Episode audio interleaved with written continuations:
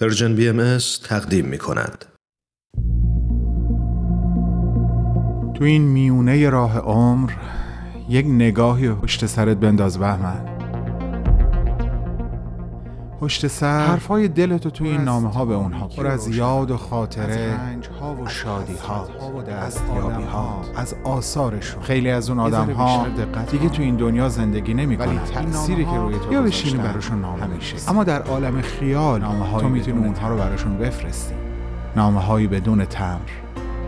بدون تاریخ.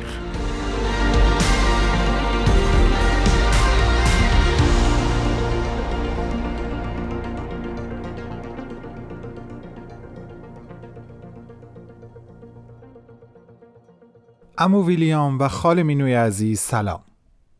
امیدوارم حالتون خوب باشه.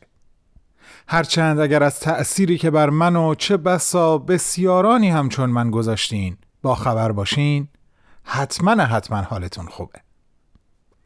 سالها پیش بود. اونقدر دور که دقیق یادم نمیاد چه سالی. اون سالی که با کتابی که شما امو ویلیام نوشته بودین و شما خال مینوی عزیز به فارسی ترجمه کرده بودین آشنا شدم. از همون چند صفحه اول فهمیدم که این یکی کتاب با بقیه خیلی فرق داره. اونو باید صفحه به صفحه جمله به جمله زندگی کنم. و زندگی کردم.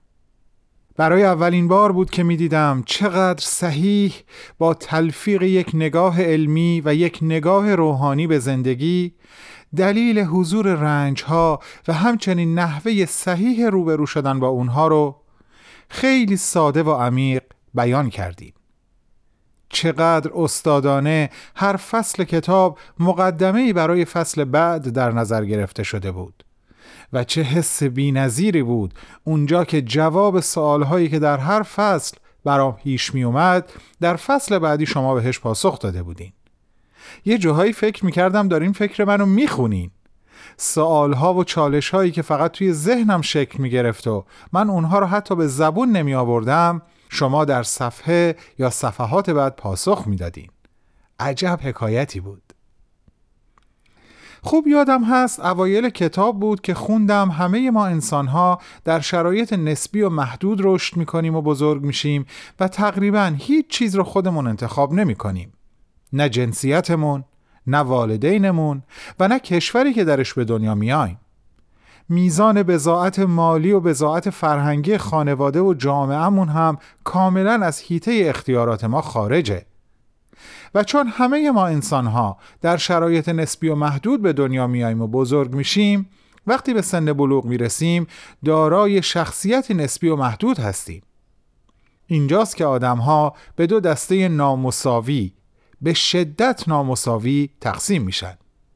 عده بیشماری از انسانها همه توان و نیروی خودشون رو صرف دفاع کردن از من ناقص خودشون می‌کنن و مدام تقصیر همه چیز رو گردن کسی یا چیزی خارج از درون خودشون میندازن.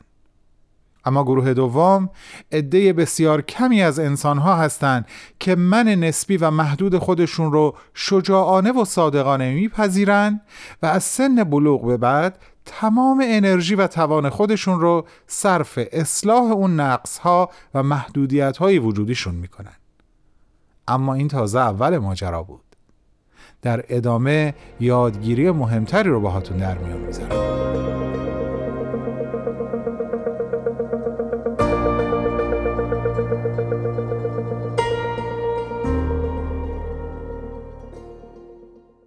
یکی از قشنگترین نکاتی که بهش اشاره کرده بودین این بود که این عده بسیار کم آدم ها که این تصمیم شجاعانه رو می‌گیرن و نیرویی که بقیه صرف دفاع کردن از من ناقص خودشون می‌کنن رو می‌خوان صرف ترقی و تعالی خودشون کنن؟ اصلا تنها نیستن و نیروی کمکی بزرگی به اونها در این راه کمک می‌کنه اما به یک شکل عجیب و غریب.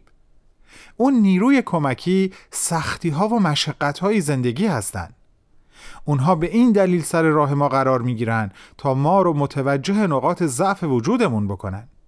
مثلا اگه یک نفر یک بدی در حق ما بکنه که ما خیلی ناراحت بشیم و نتونیم دلمون رو از این ناراحتی و از اون فرد صاف بکنیم این نشونه ای هست که به ما میفهمونه فضیلت بخشش در وجود ما نیاز به رشد بیشتری داره و ما روی این مسئله متمرکز میشیم و سعی می‌کنیم این فضیلت رو در خودمون رشد بدیم. وای اونقدر حرف زیاد دارم که فرصت این نامه اصلا نمی‌تونه حتی نصف حرفام رو هم تو خودش جا بده. اما از فرصت کم باقی مونده استفاده می کنم و اون چرخه معرکه که توی کتابت ازش صحبت کردی و نامش رو چرخه روحانیت گذاشتی به خودم به شنونده های عزیزمون حتی به خود شما و خاله مینو یادآوری می کنم این که عکس عمل آدم ها در برابر عملی که ما انجام میدیم باعث یک معرفت جدیدی از ما در ما میشه. اون معرفت مقدمه یک نیت هست برای ایجاد یک تغییر. به دنبال این نیت ما اراده می کنیم و بعد از اراده وارد عمل میشیم. این عمل جدید ما عکس عمل جدید اطرافیانمون رو به دنبال میاره عکس عملی که لزوما خوب و زیبا و تشویق کننده نیست. اما هرچی که هست موجب معرفت تازه و اون معرفت تازه موجب نیت تازه میشه. نیت تازه اراده و اراده تازه عمل تازه‌ای برای ما به ارمغان میاره و این چرخه آروم آروم در زندگی ما به حرکت در میاد.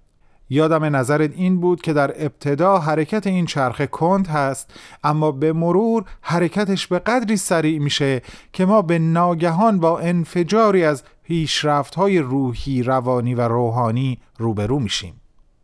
و این تعریف تازه‌ای بود که تو امو ویلیام ویلیام هاچر عزیز و بزرگوار در کتابت با نام مفهوم حیات روحانی به ما ارائه کردی. دست مریزاد. همیشه ممنونتم. خاله مینو مینو ثابت نازنین. اگه شما این کتاب رو به فارسی ترجمه نمی کردی امروز من و خیلی های دیگه از دونستن این حقایق و از بکار بستن اونها در زندگیمون محروم بودیم. پس از صمیم قلب از زحمتی که کشیدی هم از طرف خودم هم از طرف شنوندگان Persian BM ازت تشکر می‌کنم. حتی از طرف اونهایی که هنوز این کتاب رو نخوندن و ممکنه بعد از شنیدن این نامه دلشون بخواد که برن پیش پیداش کنن و مثل خودم کیف کنن باهاش. ویلیام هاچر و مینو ثابت عزیز و بزرگوار. با عشق و احترامی جاودانه به پیشگاه هر دوی شما.